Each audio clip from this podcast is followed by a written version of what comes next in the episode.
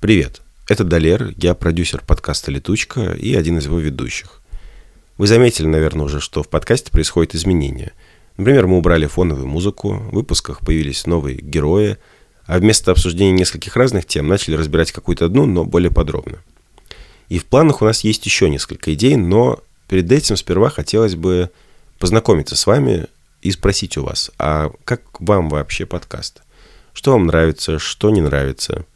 Если у вас есть минут пять свободного времени, можно пройти опрос. Ссылка на него лежит в самом начале описания.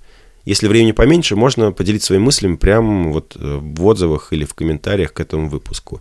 Если вы слушаете нас в Apple подкастах, можно оставить оценку и комментарий. Если в Castbox, то можно оставить комментарий.